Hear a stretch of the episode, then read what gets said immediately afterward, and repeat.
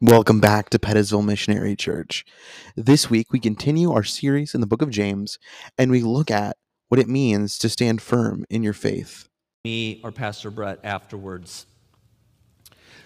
I would invite you to turn in your Bibles this morning to James chapter 5. James chapter 5, we're going to be looking at verses 7 through 12. And I've titled today's message, the secret to standing firm. Well, we know that uh, James was writing to the believers who had been scattered throughout the Roman Empire, scattered because of, of persecution, because of their faith in Jesus. And at the very beginning, James is talking about the trials that they're going through. And again, he's coming back to this theme of, of how, do we, how do we live in the midst of hardship. And again, for the early church, things were difficult. Uh, they were not even able to buy and sell in the marketplace. We also know from our text from last Sunday that there were some very um, wealthy non believing business owners, uh, also employers, who were cheating employees out of their wages. And so that was something too that the early church was dealing with. And, and life was just hard. It was just hard for them in so many ways.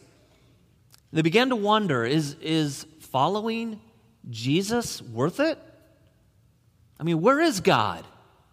I mean, why are the wicked getting wealthier and wealthier, and we as the followers of Christ, we're, we are struggling, barely making ends meet?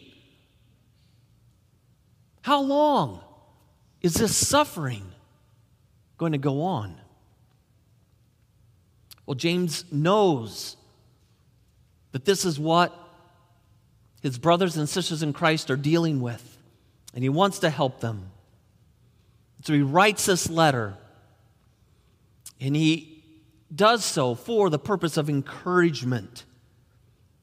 He doesn't want them to give up. He wants them to, to stay the course, to stay closely connected to Jesus, to be bold and courageous, and to stand firm in the faith. And in these verses here, 7 through 12, he shares a secret with them. And the secret is patience. Now, I'm guessing that is not necessarily what the early church wanted to hear. Just like I'm guessing not many of you are overly excited to hear me this morning preach on patience. I mean, who wants to be more patient? That's not something we are usually looking to improve. We want things to happen quickly.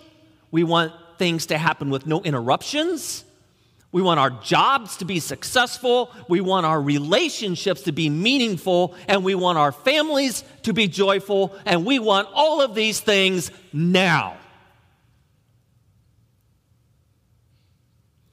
I can't begin to tell the number of times I've heard Christians say to me, Oh, Pastor, I never, never pray for patience because I know God will answer that prayer. So, why is it? Why are we all good praying prayers like, God, make me more loving? God, make me more joyful? God, give me more peace in my life? But we never pray for patience. Why do we like the fun fruits of the Spirit, but we're not a fan of patience? The reason is obvious patience is hard. Patience is hard to learn. But here's the deal patience is one of the most important fruits of the Spirit. And as James is teaching us here this morning, patience is the key to standing firm in the faith.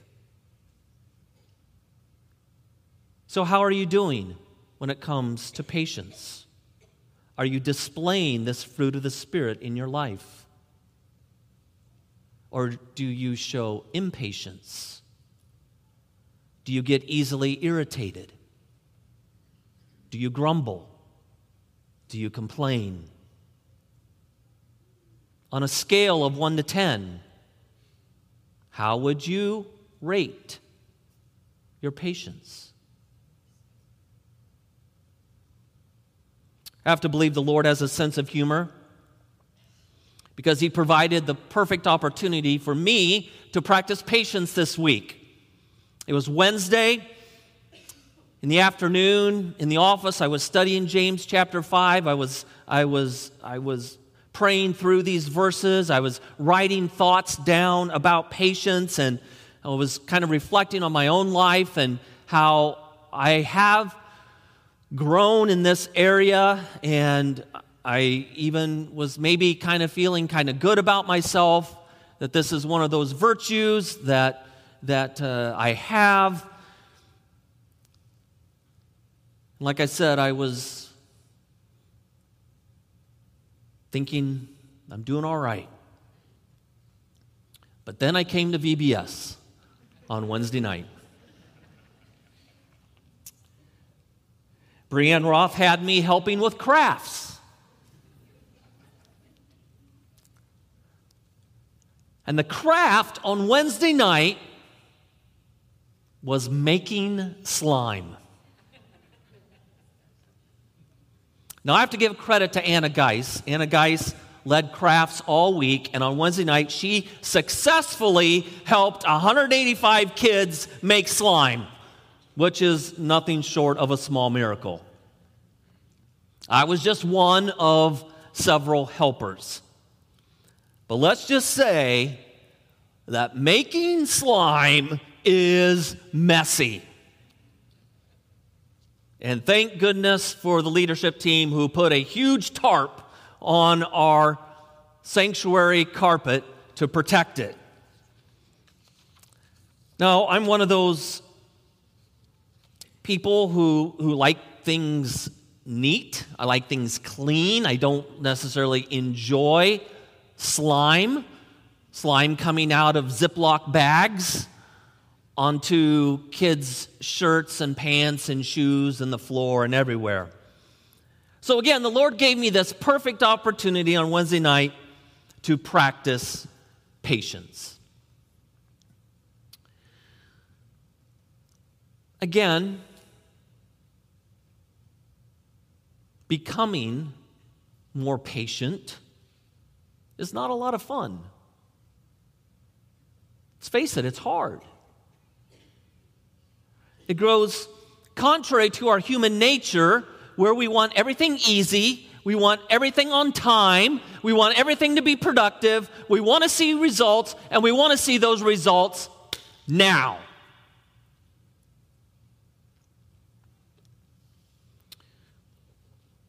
Peter Marshall, former pastor, former chaplain of the United States Senate, has a real good quote about patience, a quote that I think is, is just spot on. Peter Marshall says this Teach us, O Lord, the discipline of patience, for to wait is often harder than to work. Isn't that true? Waiting is hard. In fact, working is easier than waiting which is why when I'm on County Road 19, driving from my house to the church, and I'm about 100 yards away, and the crossing guard to the railroad tracks goes down. And the train is slow. It's just creeping along. So, what do I do? I don't want to wait. So, I turn my car around and drive three, four, five miles around because I feel a whole lot better because I'm driving, I'm doing something instead of waiting. But then when I get to the four way stop at Raymond James, the cars that were ahead of me are driving through. I should have just waited. Again, working is easier than waiting. In our text today, in James 5, he gives us three illustrations on patience the patience of a farmer, the patience of the Old Testament prophets, and the patience of Job. And with these illustrations, James is pointing to a greater truth the truth of standing firm in the faith. Again, James is urging his brothers and sisters in Christ then, and it's still for us today. People of God, let nothing move you. Stand firm. Don't let the world rattle you. Don't let Satan deceive you. Don't let the circumstances of life trip you up. Be steadfast, be strong, stand firm. And James says the secret to all of this is patience. Yeah, we got all kinds of interesting things going on. Well, we are ready to look at God's inspired, inerrant word, so follow along as I read from James 5 7 through 12. Be patient, therefore, brothers, until the coming of the Lord. See how the farmer waits for the precious fruit of the earth, being patient about it until it receives the early and the late rains. You also be patient. Establish your hearts some translations use the phrase, be steadfast or stand firm.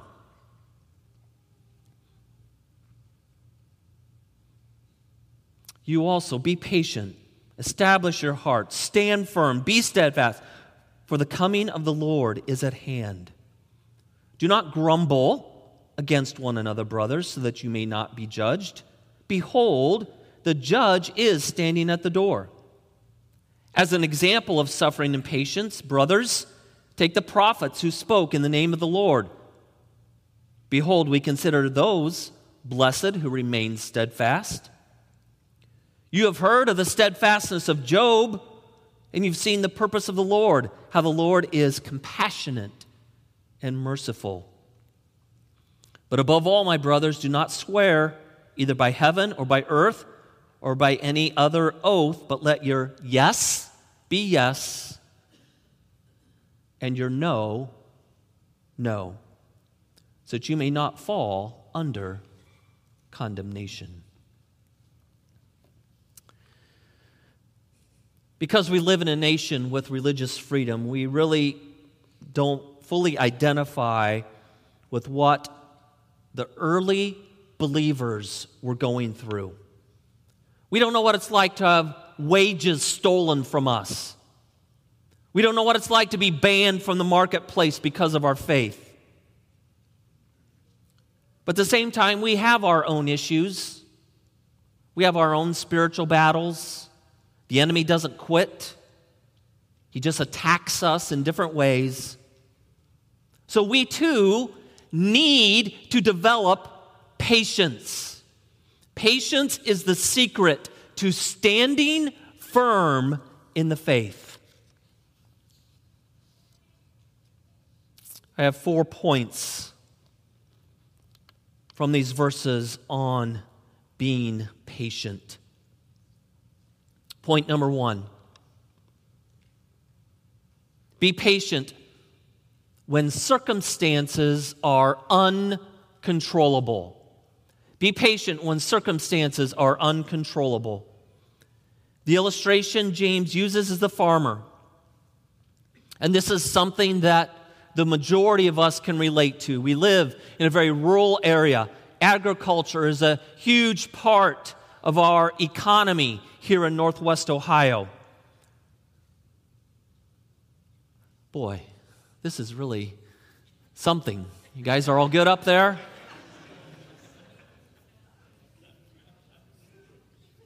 I'm trying to be patient. No, I just, I'm kidding. Thank you guys for all you do up there. Um, so, again, the first illustration is that of a farmer, and this is familiar to, to many of us. And we know that when it comes to growing crops, so much of it is out of the farmer's hands. The farmer has no control over the weather. The farmer has no control over the markets and pricing.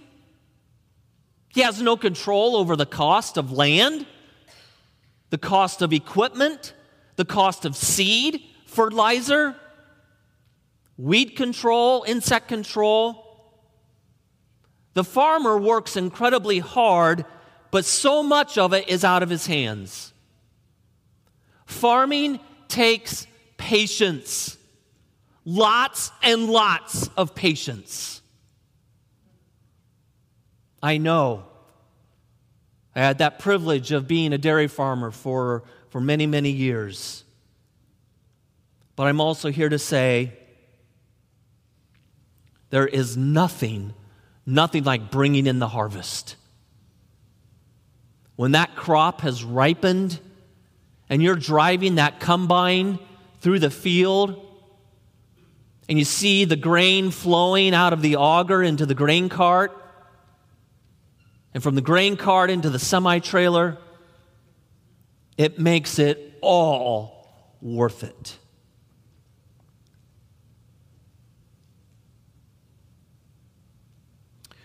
The reality is that every one of us in this room this morning, we face circumstances in life that are out of our control. We can't control the trains on the track. We can't control messy bags of slime. We can't control sickness. We can't control messy relationships. We can't control difficult jobs. We can't control death. It's all out of our control. But what we can control is our attitude. We can choose not to grumble we can choose to be content. We can choose to be patient.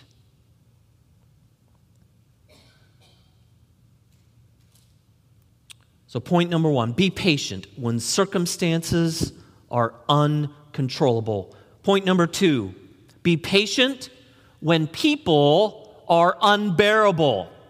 Be patient when people are unbearable. The illustration James gives us is the prophets. Again, the prophets were God's messengers. They would often have messages for God's people. Other times they would have messages for, for unbelievers or enemy nations. But regardless of their audience, so often the message that God asked his prophets to speak was a message of repentance, a calling of people back to God. And time and time again,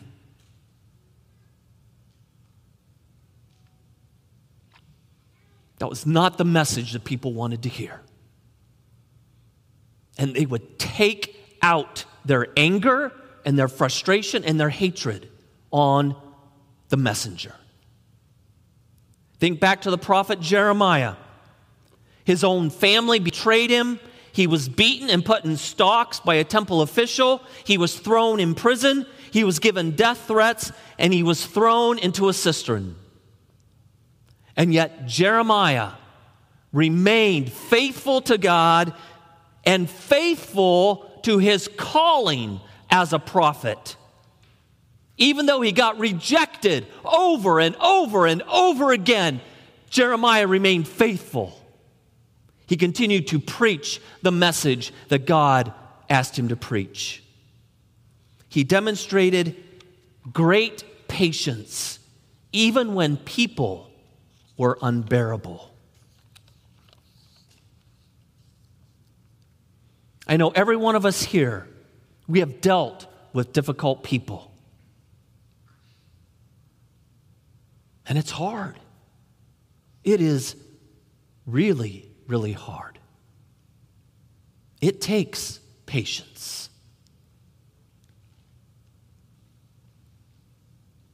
Relationships, they take time. Time to nurture. Takes times of investment. Takes sacrifice. Takes unconditional love. Takes forgiveness and tons of patience. But in the end, it's worth it.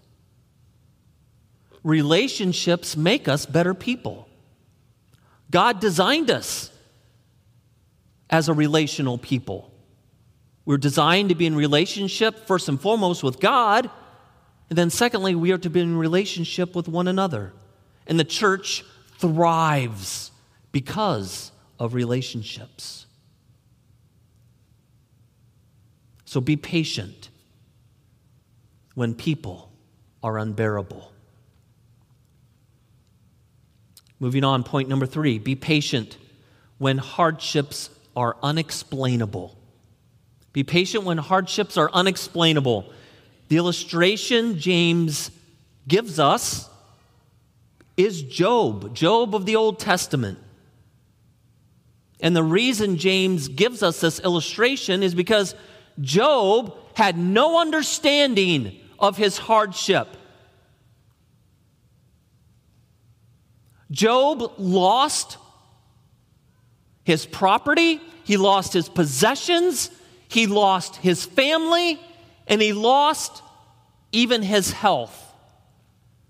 He lost everything except his life. And Job did not have this exclusive behind the scenes look. He had no understanding of what was going on in the spiritual realm. He had no idea that Satan had come to God and challenged God concerning Job. Satan hedged his bets that Job would forsake God, shake his fist at God, deny God, and walk away from God. God placed his bets that Job would remain faithful. And it was a battle between God and Satan that Job knew nothing about. And so James is saying to us be patient when hardships are unexplainable. Be patient when nothing makes sense. Be patient even when you're in that place of questioning God. Job questioned God. Job had lots of questions. But Job never gave up on God. Job never rejected God. Job never distanced himself from God. He continued to believe he continued to trust, he remained steadfast. Job said, The Lord gives, the Lord takes away. Blessed be the name of the Lord.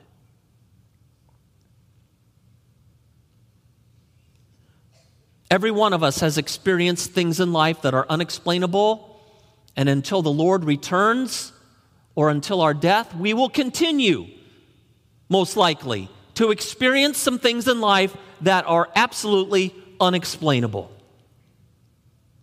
We won't have the answers to our why questions on this side of heaven.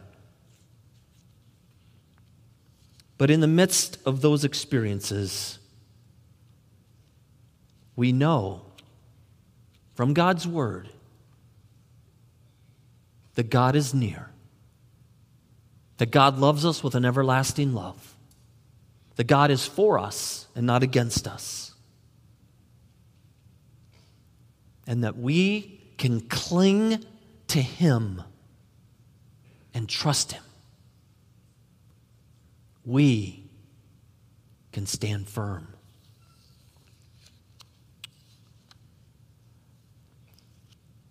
Going to show a short clip from the film Soul Surfer. This was produced a good number of years back. It's a true story of Bethany Hamilton and her experience of a shark attack, losing her entire arm. And obviously, in the midst of that hardship, she had lots of questions. Questions about how could this be God's plan for her life? What good can come from this? So let's go ahead and watch this short video clip. Hey, I just got back from Mexico. I'm so glad you're okay. Uh, I was just about to come see you. I couldn't wait. Come here. I was thinking about you and praying for you every minute. How are you? I'm good. Yeah. Everyone's been doing really good. You don't have to do that, Bethany. Not with me. Um, they're trying to help. I know. I know. But, um, But what? you know how you said it's hard to see things clearly sometimes when you're too close? Mm-hmm. Well, I've been trying to get some perspective. I've been really trying.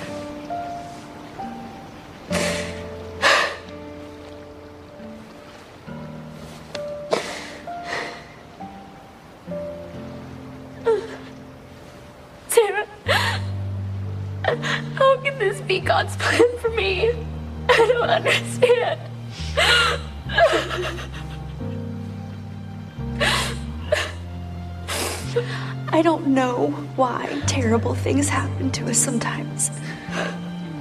But I have to believe that something good is gonna come out of this. I don't know what that is. I really wish I did.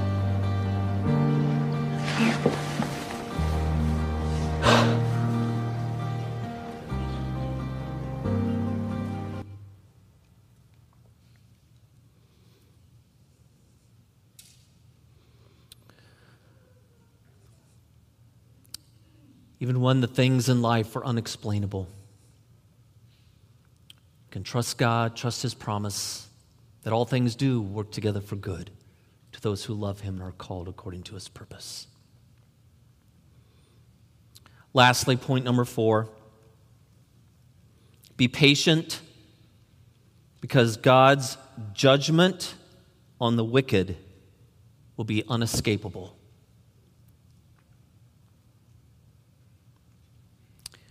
James gives reference to Jesus Christ standing at the door. The judgment is coming. And in our text from last Sunday, there were extremely strong warnings to the unbelieving wealthy business owners, those who were cheating their employees from their wages.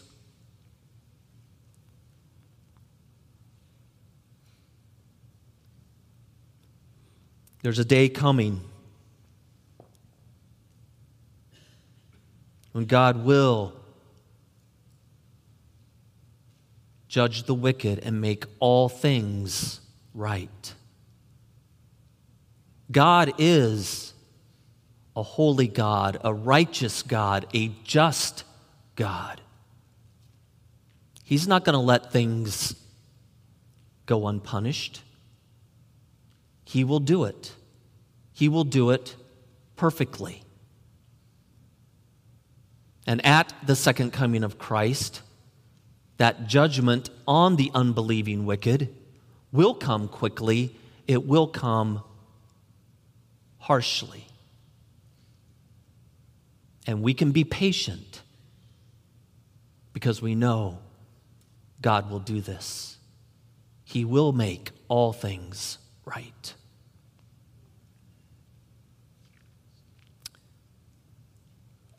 As I was studying these verses over the last several days, one of the things that did come to my mind was the question where does justice fit in?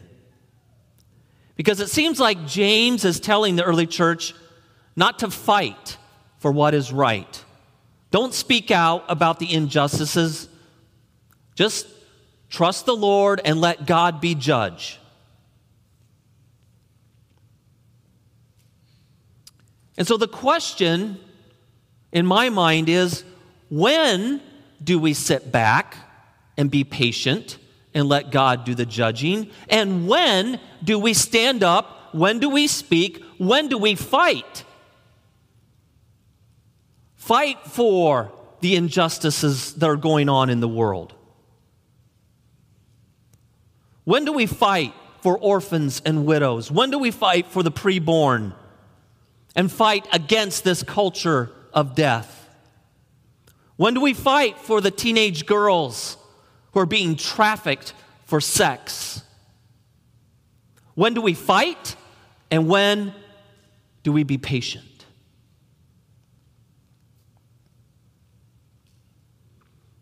Again, when it comes to this topic of justice, we have to take all of Scripture into account. And even though James doesn't speak of us fighting for justice, we know that there are other Scriptures that do exhort us and command us to be doing this.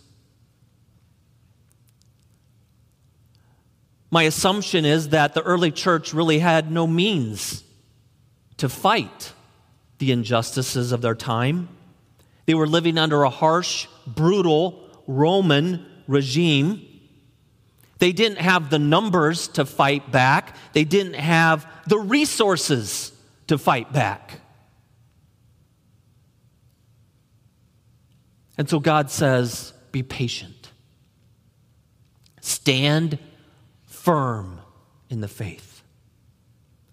But again, when we take the whole of Scripture into account, God does call us to fight for justice. God blessed the Hebrew midwives for not killing the Hebrew baby boys, even though Pharaoh had ordered them to do it. God blessed Moses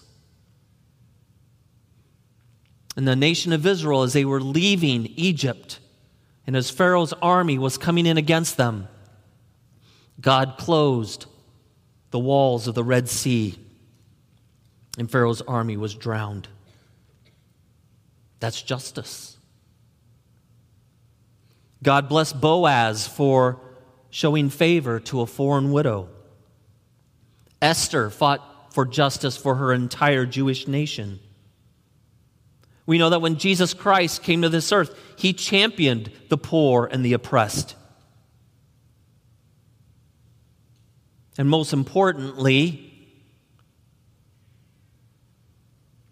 he conquered sin and death. He destroyed the works of Satan. Jesus came and fought for justice for us. Again, by destroying the works of the enemy. Jesus accomplished all this by going to the cross, rising again on the third day. Jesus didn't sit back and do nothing, He fought for us.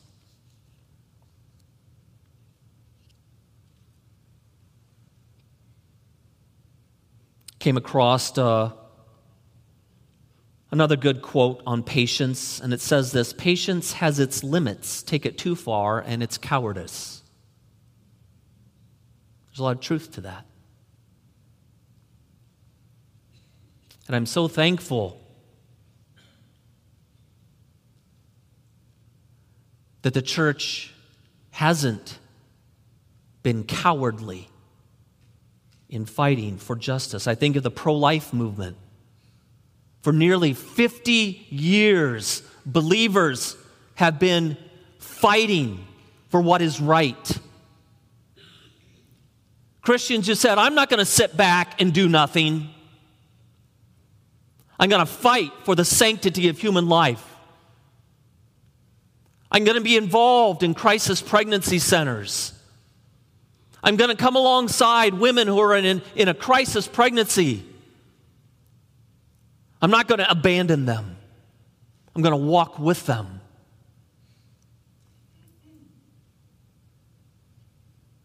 So the question is when do we demonstrate the patience that James is talking about, and when do we fight for justice, as other scriptures talk about? Well, that's a whole nother sermon. But the short answer is that we seek the Holy Spirit. We seek the Father's heart. We ask God's Spirit for His direction. And He will tell us what to do. We know that the world is getting worse. There's no sense of right and wrong, increase of wickedness and evil and moral depravity. In fact, sin is no longer just accepted, sin in its every form is celebrated. That's where we are right now in our culture.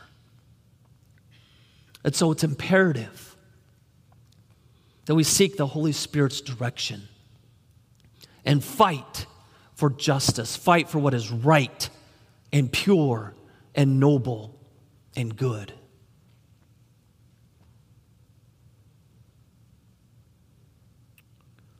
But as we fight for justice, let's keep James 5 in mind. Let's be patient when circumstances are uncontrollable. Let's be patient when people are unbearable. Let's be patient when hardships are unexplainable. Let's be patient knowing that God's judgment on the wicked will be unescapable. Let me pray. Heavenly Father, we praise you for being holy and righteous, merciful, compassionate, loving. Thank you for being just. Thank you for being perfectly righteous and holy. And I pray and ask this morning that you would equip us by your Holy Spirit that we can do that which is right in your eyes and do the right that you are calling us to do. I pray, Holy Spirit, for you to speak to each one of us. Speak to one, each one of us right now in this moment. Teach us, reveal to us what we need to hear from you from James chapter 5. Maybe it's something regarding our patience. Maybe it's something related to what you're calling us to do. But speak to us right now. We are listening.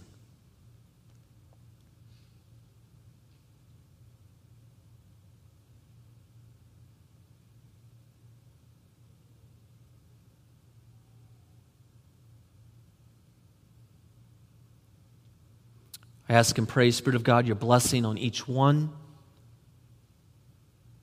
Fill us afresh and anew. Give us your unction. Give us a renewed passion to take the gospel in this very dark and broken world. May we be faithful this coming week as you are always faithful to us. We love you. We ask this all in your name. Amen.